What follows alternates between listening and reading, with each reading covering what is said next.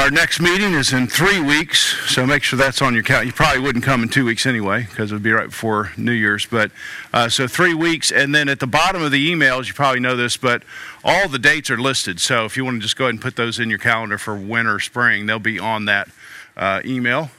And if you ever need any content, you can look at the ironleadership.org uh, website. Uh, this morning, we're talking about friendships. And so I've asked Steve Moore to pray for us, and he is my friend. And I met him at Iron Leadership. I don't, I don't know if I ever met you before that. Um, so he came five, six years ago now. And uh, I knew we were friends when he introduced me to uh, what was the donut place down at Carolina Beach? Oh, Wake and Bake. He told me about Wake and Bake, and I was like, You're my best friend. All right. So, Steve, pray for us. Well, in the book of Ecclesiastes, Solomon reminds us that when two people are better than one, and because they can gather greater reward for their work, and if one fails, the other will be able to lift him up. He says, uh, "Woe to him who is alone when he falls and has not another to lift him up." He also reminds us on uh, uh, when we're cold, like in the past few mornings, if we huddle together, it's easier to keep warm. And when we do stick together, it's easier for us to keep our guard up than we try than when we try to go alone. Let's pray. Morning, Lord. Today, as we share a look at friendship, help us to remember the importance and the duty of what it means to be a friend to someone. Give us the strength to, to be better at being selfless and caring.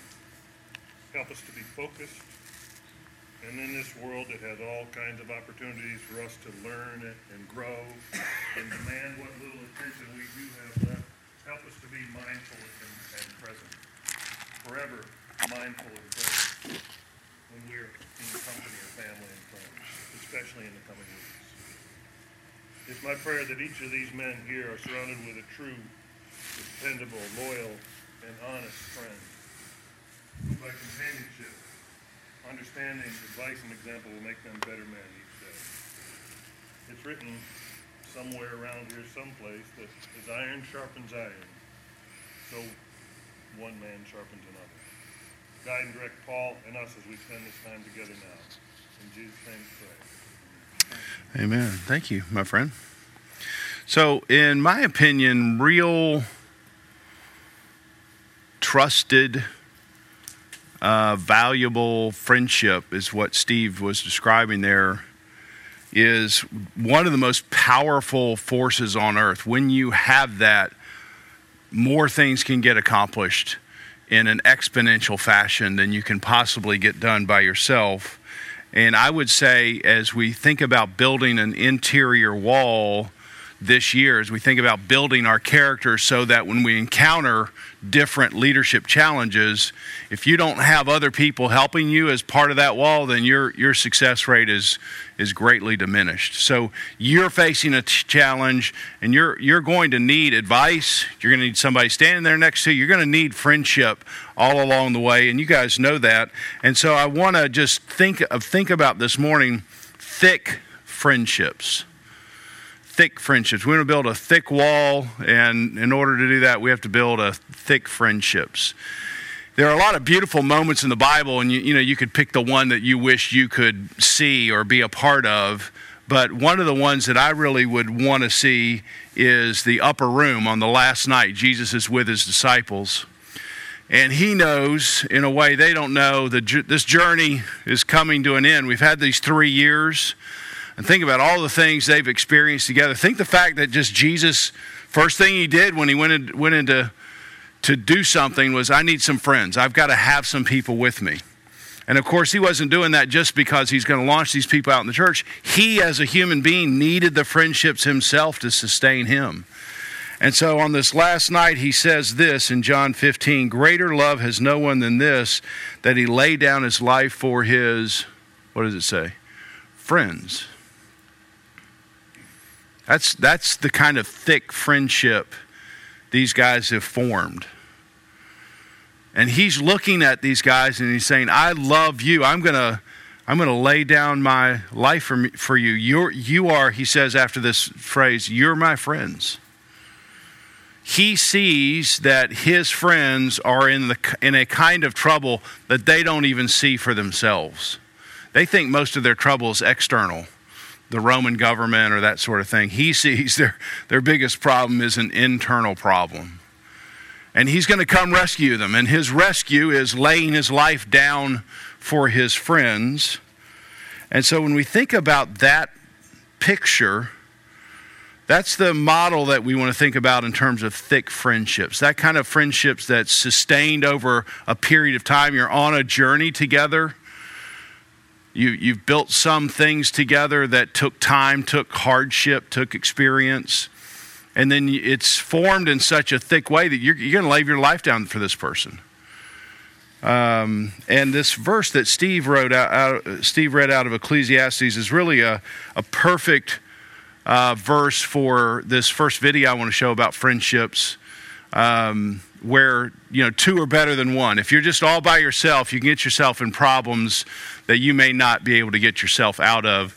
And this video really speaks in that way. Red has ventured out alone.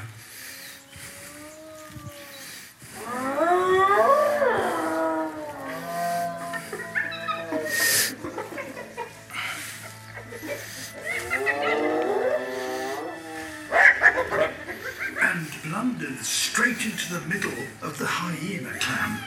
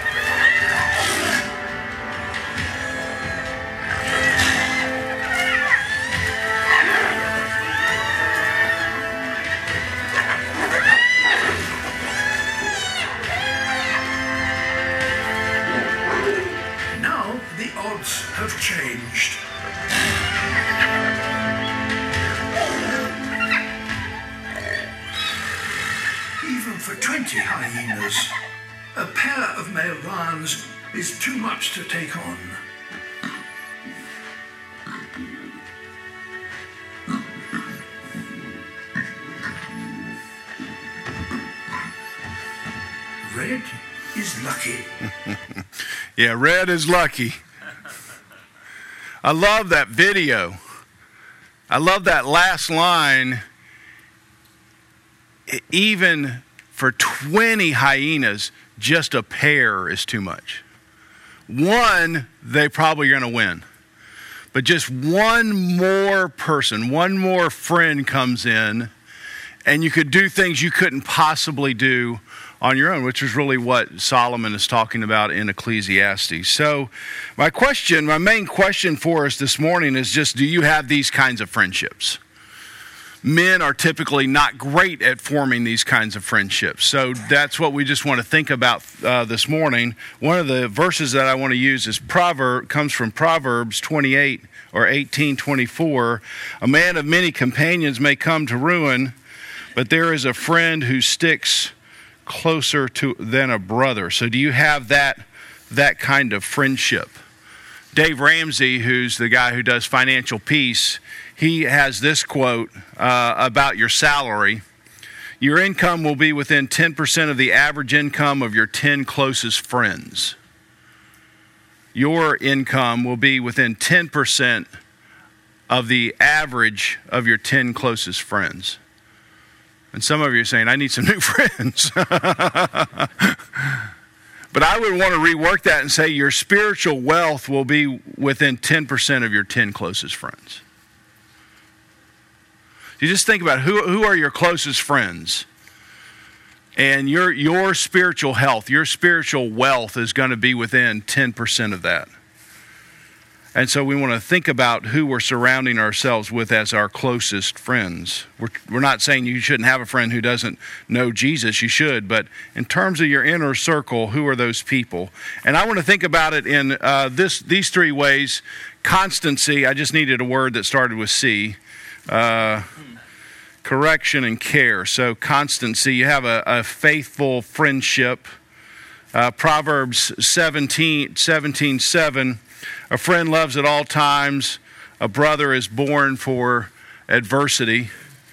And Proverbs 20 Many a man proclaims his own steadfast love, but a faithful friend who can find? So, this first, first proverb, Proverbs 17 17, a friend loves at all times, a brother is born for adversity. Hear what it say, they're saying? When you're, when you're in adversity, your brother has to come rescue you because he's blood, right? But a friend's going to love you all the time. In the, in the meaningless times, in the meaningful times, in the adverse times. I mean, a brother has some kind of obligation, but a friend, as I said in the quote in the, te- in the mass text, the, the friend is the family you get to choose. If my sister who lives in Colorado gets into trouble, I mean, I love her, but I'm, I'm going to have to try to help her in some way. We're related. But my friend, he he's going to be around all the time. He's going to be there for that time of adversity. He's going to be the time of boredom. He's going to be there to celebrate in the time of joy. And so we, we want those kinds of friends. And probably the one of the greatest pictures of friendship in the Bible beyond Jesus and his disciples, I think, is David and Jonathan. So you remember Saul is the first king of Israel. He has a son, and his name his name is Jonathan. And Jonathan is a great man in his own right. He's really a winsome character in uh, First Samuel, um, in the book of First Samuel. And he's going to be the heir to the throne. So he's being groomed to become the king. And in, if you were look at if you were look at chapter 14, you would see that Jonathan has his own uh, little army. He's won his own battles. He's done some things that everybody goes, Jonathan, we're we're glad he's the next person in line. And that's in chapter 14. And then in chapter 17, David comes out of basically nowhere and he kills a great big Philistine, Goliath. And then everybody kind of starts shifting their attention to David and even God's shifting his attention towards David. And everybody follows after David. And then in chapter 17, so uh, 617, David kills Goliath. Chapter 18, David and Jonathan meet. So, bum, bum, bum. You know, you've got the, the man who's being groomed to be the king. He's done some things in his own right that set him apart. This new guy comes on the scene. Now people are beginning to shift attention towards him. What, what are, what's this relationship going to be like with David and Jonathan? David is, uh, Saul is talking to David, and Jonathan standing nearby as a son. As soon as he had finished speaking to Saul, David and Saul, the soul of Jonathan was knit to the soul of David. What a great picture.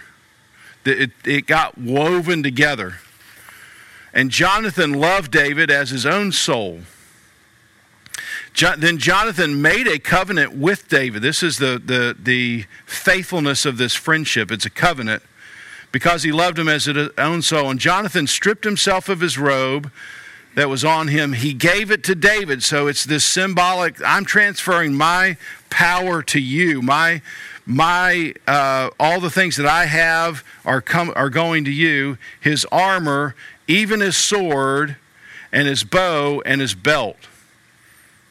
And then David went out and was successful. And then as you read the next couple of chapters, you see how much Jonathan sacrificed for David. He's the one who told David, Hey, I think my, my father's coming for you.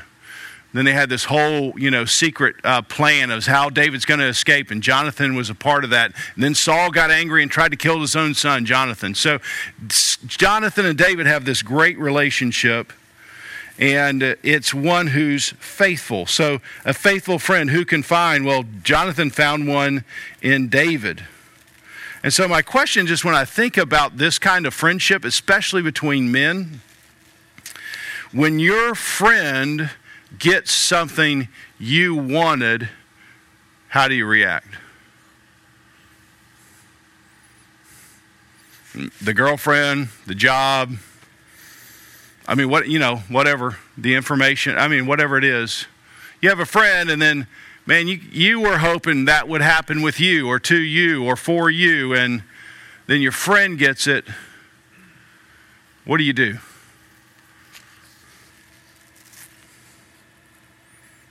So, so Jonathan was a true friend. He was going to sacrifice his life for David's life. I mean, Tartu, Red's friend, he didn't like stand out in there and go, dude, Red's in trouble. I don't want to go there. I mean, I might get chewed, up. No, he cut, he, he cut, he makes a sacrifice. I mean, turns out good, but he doesn't know what's going to happen. So, so when your friend gets something you wanted or when your friend's in trouble, can you lay aside your stuff for that person? Or are your friends really sort of tr- just for you, your help? You're not really for them, you're just got them surrounded to help you. So, are you a faithful friend in times of difficulty? Second thing that you have to have about friendships is uh, you have to be willing to have some correction. Again, Proverbs, a great book on friendship. Better is open rebuke than hidden love.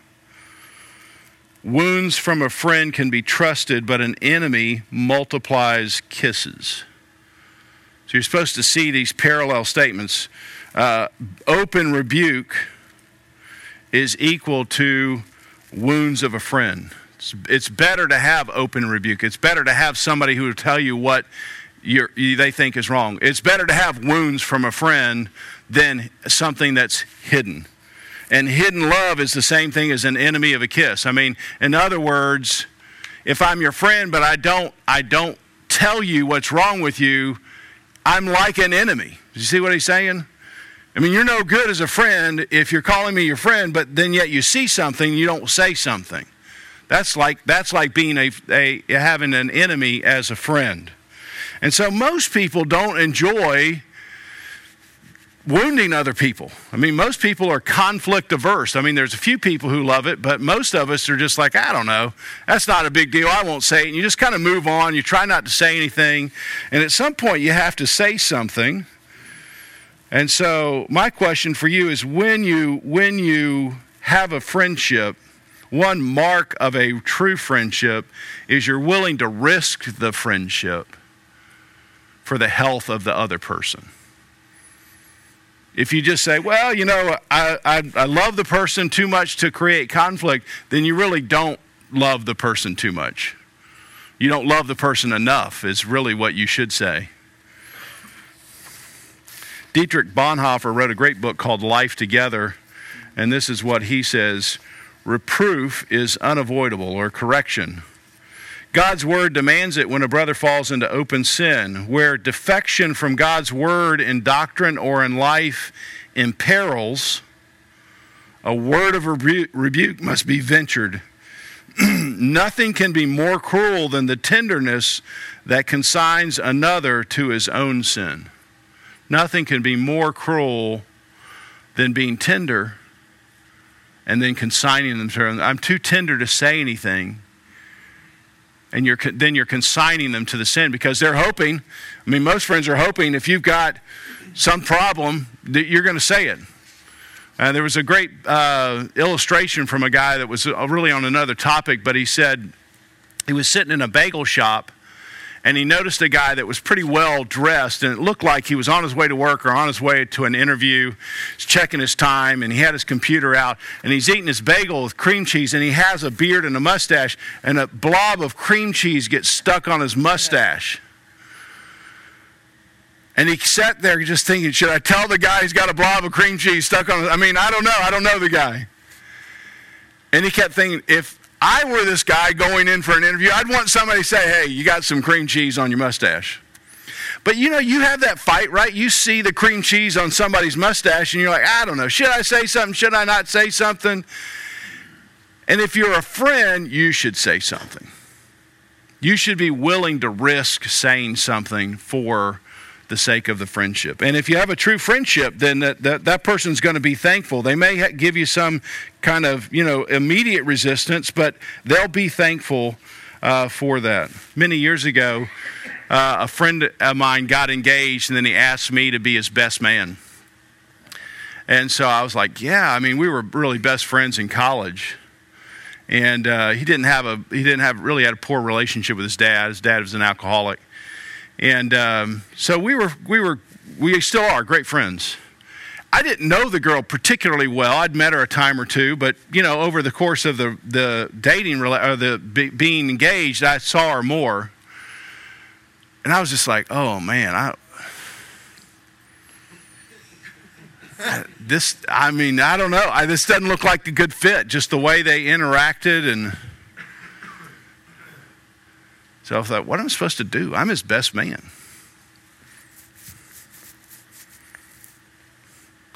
So we went to lunch one day. I said, Scott, look, I don't know. I'm not Jesus or anything. But here are four or five things that I see. And I, if you don't get these things corrected, this, this is going to tank your marriage. And he didn't marry the girl. I don't think it was just because of that. I think he probably began to see some things himself, but he, he's still my friend. And he's so thankful he didn't marry her. But you know, that was the cream cheese moment. That was the, am I going to say something? I mean, look, I could have just said, look, they're already engaged. I should have gotten engaged in this before now. Or, I mean, you know, there's all kinds of ways you wiggle out of trying to say something and, and I could have been helping consign him to a marriage for the rest of his life that would have been very difficult that that I would have wished I had said. And if he chooses to do it, then he chooses to do it. That's another thing. But so it can be very difficult.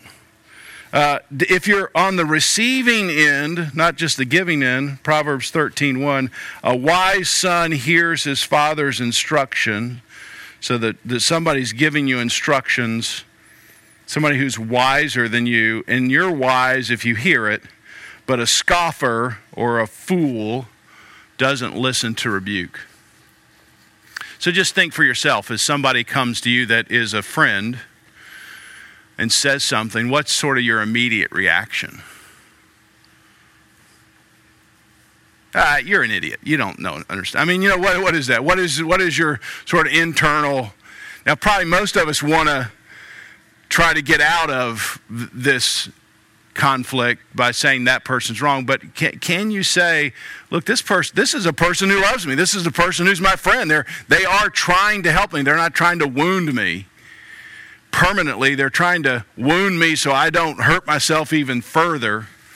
And so you have to think about that. Do you have do you have a friend who can say something that's wounding and you can hear it so that's on you. You know, you got you got to be the friend who's willing to say something, but you got to have thick friendships who are going to say something to you. Then you don't you don't stab him in the heart on the way back. So correction. The last thing is you have to care for your friendships. They don't they don't just happen. You know, you got to give time and attention to your friendships. And so Proverbs 11:12, whoever belittles his friend lacks sense, but a man of understanding remains silent. So to belittle somebody is to make somebody feel small. So if you're in a friendship and I mean, guys joke around, that's fine. That's I'm not talking about that, but when you're in a friendship and you always feel like you need to kind of be the superior, you're not going to have great friendships. If that's the way you are, you're not going to have great friendships. Because the person who's, who's not the superior is going to always feel like, you know what? And Mike doesn't do this, but Mike thinks he's better than me. And Mike is better than me in some ways, but I mean, all the time, he's just making sure, Paul, here I am and hear you all the time. Well, pretty soon I'm not going to be Mike's friend, right? Sorry, Mike, I picked on you today. Uh, Mike wouldn't be that kind of person. But you, you, but if if you're that way, you're not caring for your relationships. But but somebody who's uh, understanding, notice this, knows when to be silent. This is a great caring character. I don't know if you realize it, you don't have to say everything that comes in your head. It's not necessary for you to respond to everything that gets said. And if you want to have a great friendship with your wife or your child, you do not need to say everything that comes into your head. And if you want to have a great friendship with just somebody else, it's not necessary for you to comment on everything that the person says in the, in the book uh, Soul Keeping, uh, Dallas Willard, who's a very smart uh, professor, is teaching a class. And towards the end, the, the writer says, towards the end of one of, one of Willard's philosophy classes, a student raised an objection that was both insulting towards Dallas and clearly wrong. So, Dallas is the professor, he's the smartest guy in the room and the person makes a comment that's insulting and wrong. And instead of correcting him, Dallas gently said, This would be a good place to end the class for the day. And afterwards, this person approached Dallas Willard and said, Why did you let him get away with that? And here was Dallas Willard's reply I was practicing the discipline of not having to have the last word. That's a, t- that's a tough discipline.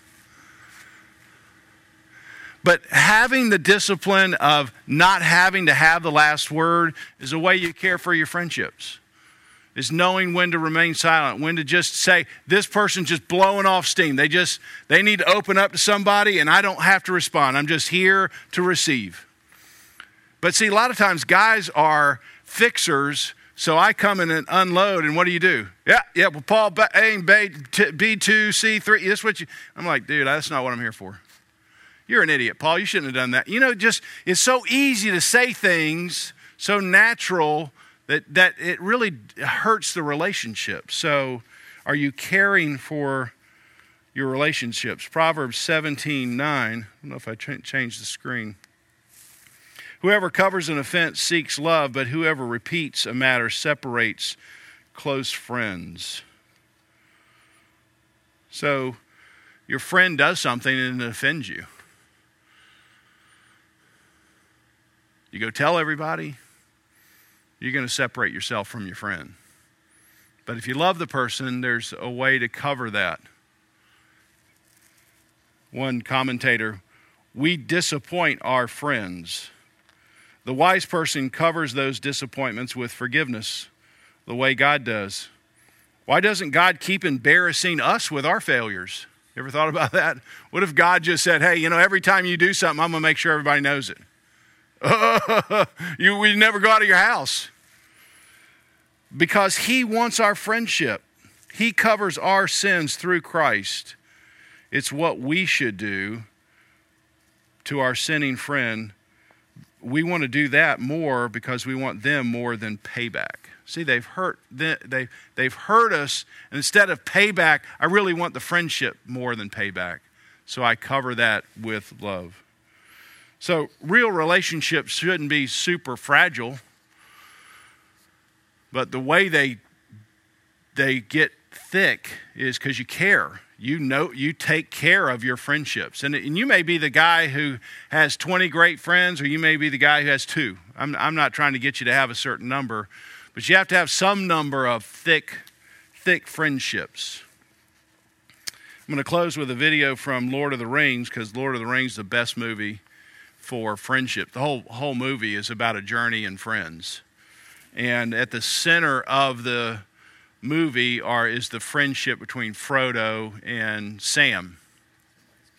Yeah, these two hobbits who are, uh, you know, Frodo. He's the one that's carrying the burden, which is the ring, and he's got to throw it into uh, the, the the lava at the end.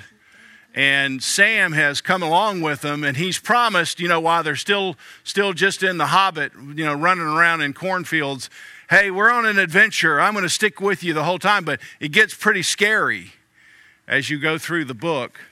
And Sam is committed. He's one of my favorite characters in the book. That no matter what, he's going to stay with Frodo. No matter what Frodo does to hurt him or run away, or no matter how hard the burden is, he's going to stay with Frodo. And in this particular shot, Frodo stupidly thinks he needs to just go ahead on his own. Sam's been with him the whole time, but now, you know, the burden's heavy. I don't want to burden Sam. I, I don't want to burden anybody else. I want to make it on my own. Well, he's not going to make it on his own. You see that at the end of the movie. Um, but th- this little piece is a great, a great picture of friendship, especially by, by Sam.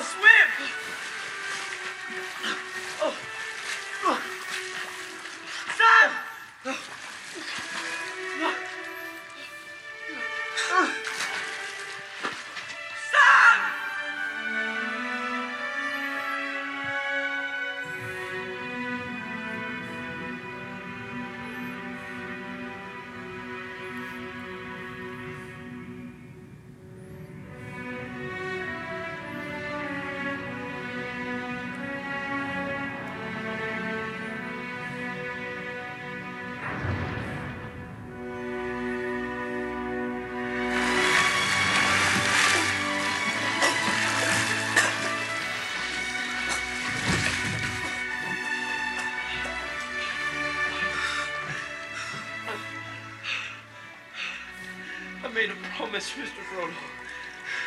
A promise. Don't you leave him, Samwise Gamgee. And I don't mean to.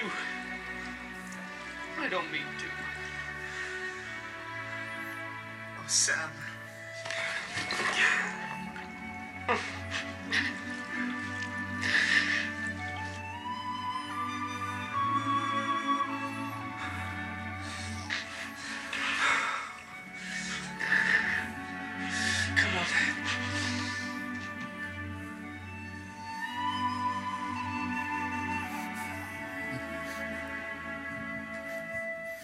Such a beautiful picture there. These two guys rowing off at the end. I'm going alone, right? And I'm going with you. Yeah, I just wonder if you if you are that kind of friend. Do you have that kind of friend? Let's uh, take 10 minutes or so, 15, and talk about friendship. And you can get a group of two or three of your friends and uh, talk together. Ready? Break.